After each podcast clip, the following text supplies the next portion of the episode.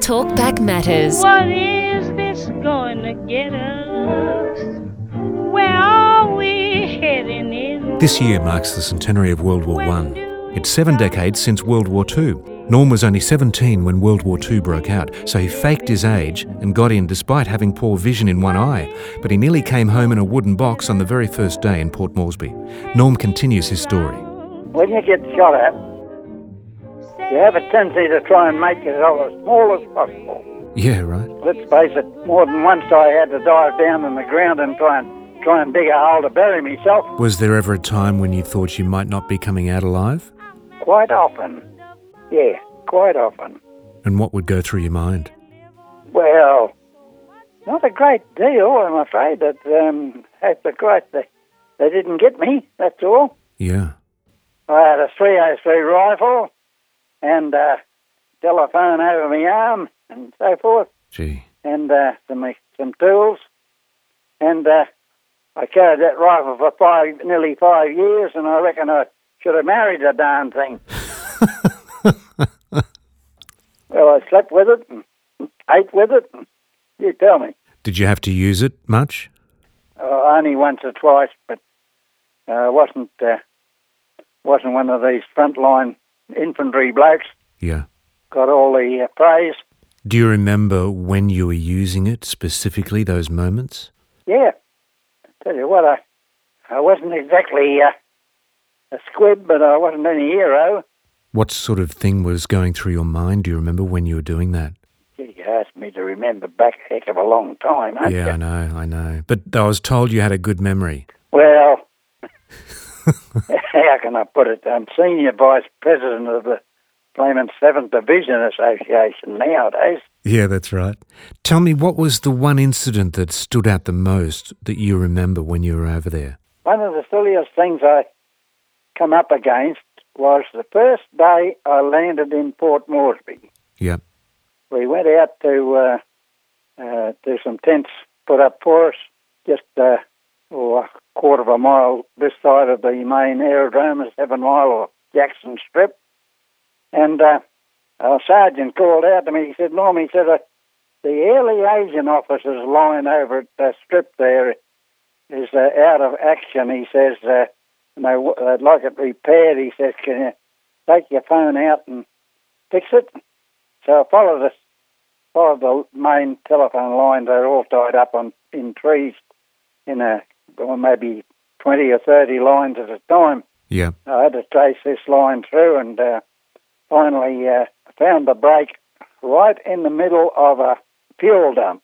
And the fuel dump was only a quarter of a mile, less than a quarter of a mile away from the main uh, airstrip. Yeah. And uh, what happened was, of course, one of the trucks had uh, pulled the, ripped the line down when they were delivering these uh, 44 gallon drums of fuel. And uh, I turned around and uh, found the line. And just when I was repairing it, a flare came up, a red flare came up from the drone, uh, warning us that there was a Japs were coming over with their bombers. Yeah. And here's me sitting in a in a few thousand gallons of high octane petrol In this fuel dump, in a fuel dump in the middle of an air raid. sitting target. So I thought to myself, uh, the, si- the silliest thought I had in my life, I said, to me, I get hurt doing this sort of thing. well, you got to have a sense of humour, haven't you? You do, you do. That was the first day of New Guinea. Wow. so during that time in New Guinea, I mean, what was it like trying to sleep at night knowing that you're at war, knowing what the next day might bring? Well, put it this way: every night in the week there was a Japanese air raid. It's constant. Yeah. You got so used to seeing the planes, you didn't even bother looking up at them anymore. Yeah. If you looked up at them during an air raid, with the uh, barrage of uh, anti-aircraft shells going up towards them, each one of those shells burst into shrapnel and they come down. And if you were silly enough to be outside your tent and looked up at the wrong t- time, you'd probably get yourself uh, your face cut off with a piece of shrapnel. Wow. So uh, we were warned about that. We had to wear our tin hats, of course, but that was only part of help, only Yeah. part of a part of help with it anyway. Yeah. But uh, we got used to that sort of thing. It's just part of life. Yeah, right. Did you lose many close comrades? I lost a few, yeah, Yeah. yeah, yes. But uh, that's the way it goes. Yeah. Are you amazed that you came out of it? Uh, well, I was a bit lucky, I guess. How did you manage the memories once you'd returned, once it was all over? Well, it didn't didn't worry me a great deal. Okay. No, no, I don't think I ended up with uh, post traumatic stress or any of that fancy stuff. Yeah, right. Yeah. Did you have a faith at all that helped you through? Oh, faith, yes, well, yes, I'm an Anglican. Are you? Yeah, Ah, Good on you. in fact, I last week I played the organ at a local church. Did you really? Yeah, Brilliant.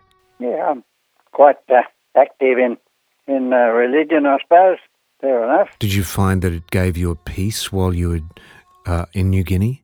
Put it this way if it wasn't for the Salvation Army blokes during the war, I reckon we would have had a very poor time. Wow. They certainly did a lot of, lot of good work up there. Very wonderful. What's one of the things that you remember that they did? Well, put it this way if we had to write a letter or anything like that, uh, sure enough, the, uh, the Salvation Army tent would be uh, available to uh, get some paper and envelopes and so forth, yeah. Wow. All that type of stuff. Amazing. huh? They were there Yeah. all the time. What is this going to get us? Only a naked heart. Norm Ensor, World War II veteran. Veteran. Light and Life, the Salvo's weekly radio show.